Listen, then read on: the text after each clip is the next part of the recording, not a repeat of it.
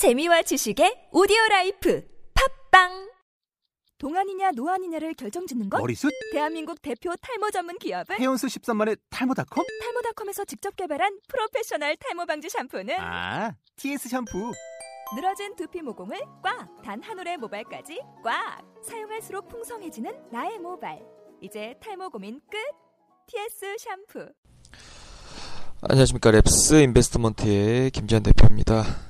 자 오늘이 2월 28일 예, 토요일이고요. 지금 시간이 오후 2시 20분 정도 됐습니다.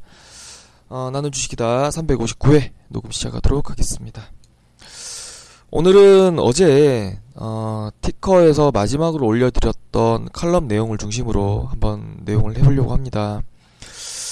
어제 KR 모터스 사실 뭐 평소에 저는 전혀 관심을 가지고 있지 않은 종목입니다. 뭐 오토바이 산업에 대해서 그렇게 관심이 있는 것도 아니고 음, 또 이 기업 자체가 워낙 오랫동안 뭐 분기 적자가 나왔기 때문에 최근 제가 기억하기로는 여섯 분기 연속 적자가 나온 기업입니다. 그래서 크게 관심 있는 기업은 사실 아니에요. 근데 이게 빅베스라는 단어 때문에 음, 이것과 관련해 가지고 최근에 음, 국내 증시에서 빅베스가 단행된 기업들이 굉장히 많이 있습니다. 그래서 이거에 대해서 뭐 과거에도 팟캐스트에서도 그랬고 음, 홈페이지 뭐 티커 통해서도 여러 번 이제 설명을 드렸는데 다시 한번 좀 자세히 정리를 한번 해드리고 또 요 관련주들 우리가 투자해서 큰 성과를 거둘 만한 기업들이 뭐가 있는지에 대해서도 한번 살펴보는 그런 시간을 가져보는 게 어떨까라는 생각이 들어서 이 내용으로 한번 해보려고 합니다. 어, 개인적으로 빅베스 처음 들었던 게 2009년, 2010년 정도 되는 것 같아요. 음, 당시 이제 제가 증권업에 일을 하게 된 게 2007년부터인데 2007년 1월 30일부터 이제 일을 했습니다. 그래서 올해 지금 9년 차인데 그때 한 3, 4년 차 정도 됐을 거예요. 처음에는 뭐 저도 여러분들처럼 어, 기술적인 분석에 이제 심취해 있었고요. 처음에 다 그렇잖아요. 캔들 보고 이제 다 매매를 하지 않습니까? 그러는 가운데 이제 기법이라는 걸 알게 되고 그게 마치 뭐 부자로 만들어주는 어떤 공식인 양 막 이렇게 포장이 돼서 소위 말해서 전문가들이 이게 내가 만드는 기법 만들어낸 기법이고 이대로 하면 이제 수익이 난다 확률이 굉장히 높다라는 식으로 이제 어, 다양한 기법들을 쏟아냈고 또 책들도 굉장히 많이 나왔고 그런 것들에 이제 심취한 사람들이 어, 뭐 주말 강연회 같은 거 하면 이제 뭐 거의 뭐 구름 관중처럼 몰려다니고 그랬었었는데 저도 마찬가지였어요. 처음 처음에는 뭐 기술적인 분석, 기법 뭐 이런 걸로 가다가 요즘에 사실 차트도 자, 솔직히 잘 안 봅니다. 차트를 보면 정말 좋은 종목임에도 불구하고 놓치는 경우가 생기거든요. 대표적인 종목이 어 티커에 이제 지난 이틀 전에 제가 올려드렸던 3일 전인가요? 올려드렸던 삼목의 스폼 너무너무 좋은 종목인데 캔들이 제 눈을 흐리게 하는 거죠. 제 판단력을 흐리게 하는 거죠. 예. 눈을 흐리긴 하지 않죠. 예. 그, 아, 눈도 흐리게 하겠군요. 기업의 어떤 본질 가치를, 어, 보지 못하게 하니까. 너무 이렇게 양봉이 크게 올라와 버리니까, 분명 저 종목이 지금의 가격에서도 메리트가 있다라고, 예, 머리로는 이해하나, 예, 마음으로는, 예, 딱, 예, 다쳐버리는 거죠. 아, 이거 좀 내려오면 해야 되겠다. 결국엔 영원히 못 잡는 거죠. 저렇게 가버리게 되면. 그래서 요즘에는 기술적인 거를 그렇게 많이 보지는 않습니다. 그러니까 주로 뭐 보는 게 매물대 정도 보거든요. 매물대 정도 보고 어 또 매물 부담이 있는지 없는지 예. 또 지금 자리가 어, 수급적으로 연계되었을 때 어, 수급 공백 구간에 의해서 더 빠지는 자리인지 더 빠질 수 있는 자리인지 아니면 매직 구간인지 그 정도만 보는 정도입니다. 크게 이제 어, 많이 보려고 하질 않아요.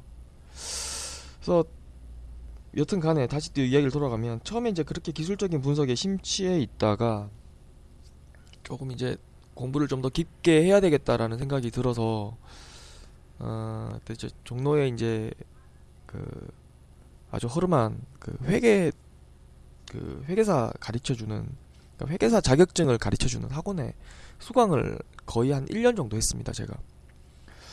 거의 제가 1년, 예, 11개월, 12개월, 예, 그 정도 들었던 것 같아요. 1년을 들었는데, 그러니까 다른 친구들은 이제 거기 있었던 사람들 전부 다 시험을 목적으로 강의를 들었던 사람들이고, 뭐 저는 그냥 지식을 습득하기 위해서 제 필요한 것만 배우기 위해서 이제 이렇게 앉아 있었는데 사실 저도 뭐 공부를 뭐 잘하는 사람은 아니었지만 참 신세계가 열리더라고요. 예, 그런 식으로 공부를 하니까. 그러니까 시험을 통과해야 되겠다라는 점수를 더 얻어야 되겠다라는 그런 목적이 아니니까 어, 뭐 이렇게 문제 응용해가지고 꼬아서 나온 그런 문제들에는 전혀 관심이 없어지는 거예요.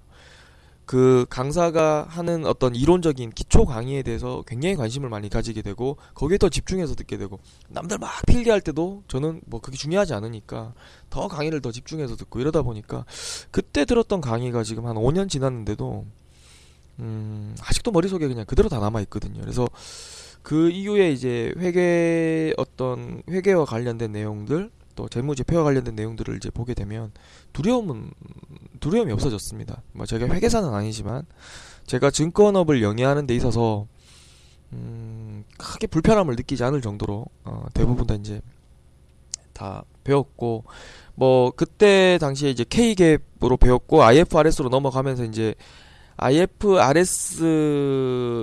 대해서 이제 그 뒤에 이제 상장사 그게 바뀌면서 사, 다시 또 공부를 했지만은 기본적으로 K갭과 IFRS 물론 뭐 계정 자체의 기준은 다릅니다만 기본 문법이 같기 때문에 문법이 같다는 거는 어 기본 원리가 같다는 얘기죠. 그래서 쉽게 이해가 되더라고요. 그래서 어렵지 않게 IFRS 쪽까지도 제가 이제 커버가 되는 어떤 단계까지 이제 그렇게 갈 수 있었습니다. 그래서 어 그때 이제 저희 그 현지 회계사가 강의를 했었는데 그때 외국 그 회계 법인에 이제 그 사람들 와가지고 막 썼던 말 중에 한 마디를 굉장히 못 알아들었는데 그 중에 하나가 이제 빅베스였거든요. 그래서 빅베스란 단어에 대해서 한참을 설명을 해줬는데 그 그때만 해도 이 단어가 증권업에 굉장히 생소한 단어였고요.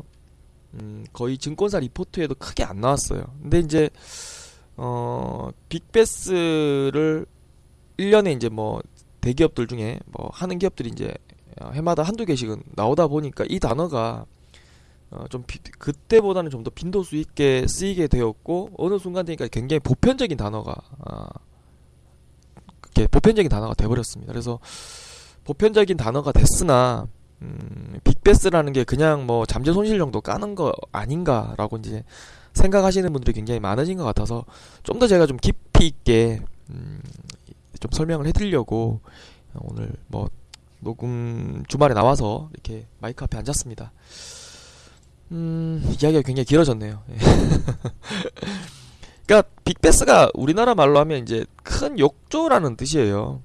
욕조에서 우리가 이제 들어가서 이제 때를 베끼잖아요. 말 그대로 회사에 묵은 때를 베끼는 작업을 빅베스라고 합니다. 그래서 사전적인 의미로 하면 뭐 잠재적인 손실을 모두 다 회계 장부에 반영하는 행위. 그래서 뭐 그렇게 되면 이제 아뭐 어떻게 되겠어요? 당연히 이제 earning shock 나오죠. 예. 그래서 big bath를 통해서 earning shock가 어, 이어지고 이게 이제 일반적인 케이스인데 그럼 big bath는 왜 하느냐? 일반적으로 이제 우리가 알고 있는 거는 딱 하나예요. CEO가 바뀌면 소위 말해서 월급 사장이죠. 월급 사장이 바뀌면 자신의 경영 성과를 최대화, 극대화 시켜야 되는데 그래야 이 사람이 계속 월급 사장이 될 수가 있고 또 뭐 큰 대기업이면 그룹 내에서 좀 더 중요한 위치까지 올라갈 수 있는데 그러기 위해서는 확실한 경영 성과를 보여줘야 된다는 거죠. 그 경영 성과를 보여주는 방법이 뭐냐? 예. 기업의 실적을 최악으로 만드는 겁니다. 예. 기업에 취임하자마자 야, 깔 수 있는 거 다 까. 예. 재고, 약간이라도 악성 재고 될 수 있는 가능성 있는 거 다 까. 공사 현장, 그 건설업이면, 음, 공기가 연장돼, 연기되어서, 어, 원가율이 100% 넘어가는 것들, 손실 만들어질 수 있는 거 다 반영해. 조선업, 원자재 가격 올라갈 수 있고, 추가적으로 충당금 쌓아야 되는 거고, 인도 연기돼가지고, 손실 볼 수 있는 것들, 또는, 역시나 이게 또 공기 연기되는 것들 전부 다 다 반영해. 그럼 최악의 실적이 만들어집니다. 취임하자마자. 최악의 실적이 만들어지면 이 사람은 신임 CEO이기 때문에 이 경영 부진에 대한 책임은 당연히 전임 CEO가 다 지게 됩니다.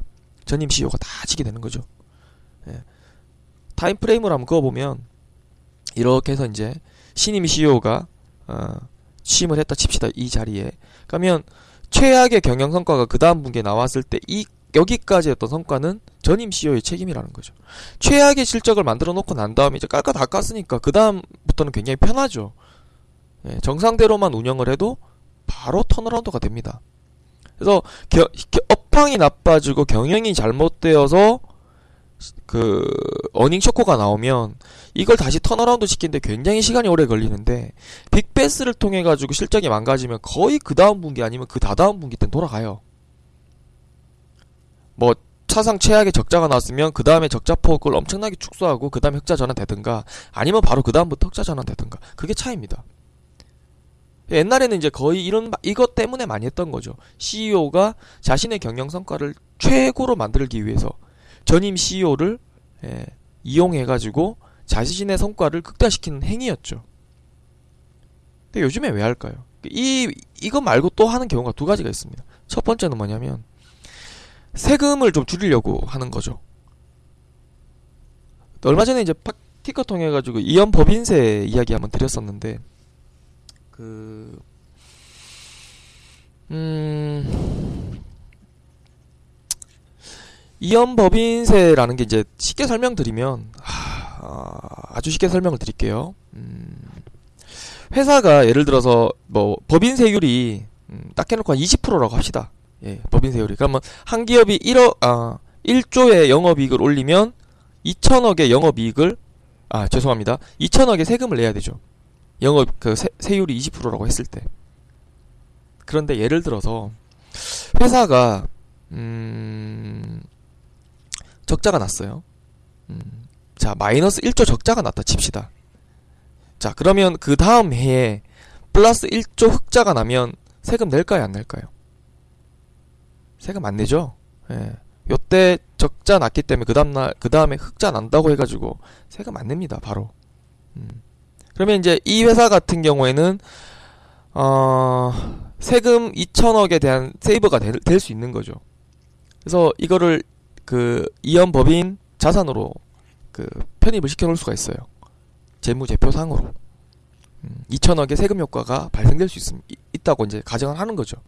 그 다음, 이거를 이제 총 어, 얼마나 합산을 하냐면 5년치를 합산을 합니다. 그래서 5년 내에 적자가 만들어졌거나 손실이 있었을 경우에 그 다음에 흑자 났다고 해가지고 바로 법인세율 적용시켜서 세금을 내는 게 아니라 이때 적자 났던 거 다 까지고 나면 그 다음부터 세율을 적용합니다.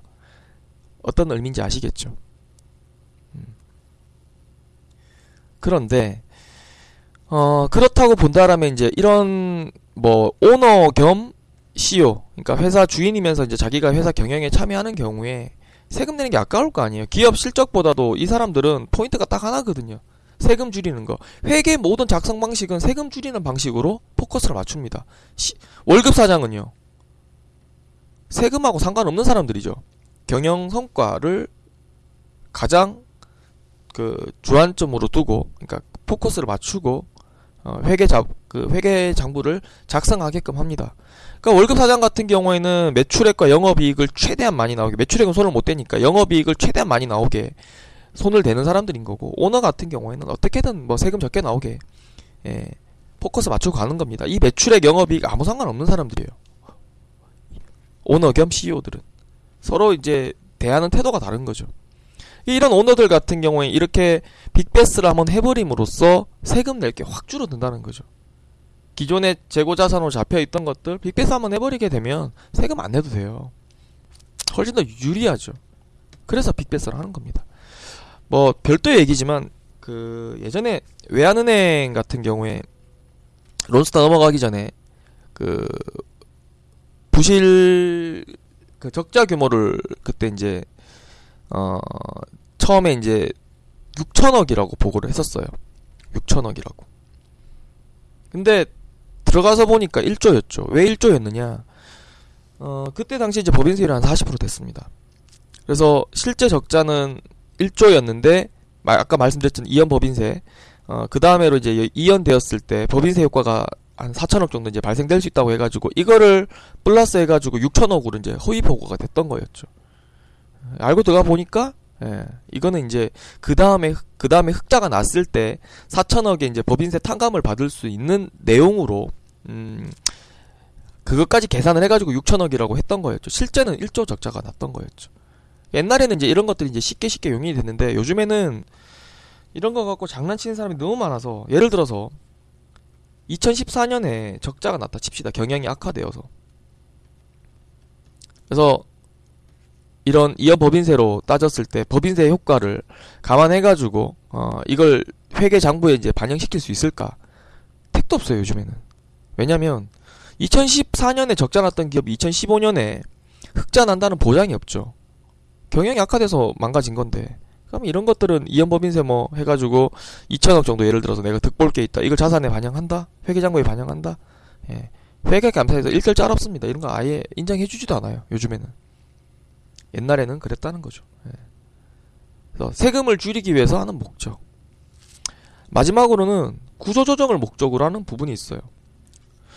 그러니까 정규직 같은 경우에는 회사 경영이 정상적으로 진행되면 절대 자를 수가 없습니다. 해고를 할 수가 없어요. 경영 실적이 악화되어야만 기업이 중대한 경영 위기에 들어갔을 때만 정당성을 가지고 사람들을 자를 수가 있습니다. 고용한 사람들을 자를 수가 있어요. 고용한 사람들 자르는 거 뻔하죠. 예를 들어서 한 부서에 1부터 예, 1부터 10까지 10명 있다 칩시다. 예. 그러면 이런 회사를 조직을 이끌어가는 사람이 굉장히 중요한 사람이죠. 그 다음에 뭐 7, 8, 9, 10은 신입사원급이니까 연봉이 별로 안 되는 거죠. 타겟은 얘네들이죠. 2, 3, 4, 5, 6. 예. 연봉도 많이 먹으면서 예, 잡아먹으면서 뭐라 그럴까요? 어, 회사 입장에서는 잘라도 되는 사람들. 어, 1번하고 7, 8, 90만 있으면 회사 돌아가거든요. 얘네들 다 자릅니다. 구조조정 대상이 됩니다. 얘네들 줄여버리면 연봉, 예를 들어서 신입사원이 3천만 원이라고 했을 때 얘네들은 9천만 원, 8천만 원, 7천만 원 이렇게 갈 거란 말이에요. 그렇게 해서 구조조정 하거든요. 그렇게 하려면요. 회사 실적이 망가져야 됩니다. 그래서 빅베스를 하는 거죠. KR 모터스 같은 경우에는 기본적으로 실적 자체가 굉장히 안 좋았습니다. 굉장히 안 좋은데 코라 홀딩스에서 이제 인수를 했죠. 어, 인수를 하고 난 다음에 그 다음에 이제 구조조정을 좀 하려고 보니까 어, 뭘 기존의 실적으로도 충분히 가능했는데 한 번 더 빅베스 해가지고 다 털어내면서 나머지 있는 사람들 다 잘라낸 거죠. 그러니까 동남아에 팔 건데 700cc 엔진 만들어서 필요가 없다는 거죠. 한국에서도 안 팔리고 어디 가서도 안 팔린다는 거죠. 라오스, 캄보디아, 미얀마에서는 125cc 미만의 오토바이만 만들어내도 max 250cc만 해도 충분한데 이거 이 필요가 없다는 거죠. 그러면 여기에 관련된 어떤 인력들, 생산 인력들, 뭐 연구 인력들, 개발 인력 다 잘라야 될 거 아닙니까? 예. 그러니까 그 구조 조정을 하기 위해서 한 거죠. 예. 그러니까 big bath라는 게 다양한 목적을 가지고 진행이 된다라는 거를 어, 좀 알고 계셨으면 좋겠고 big bath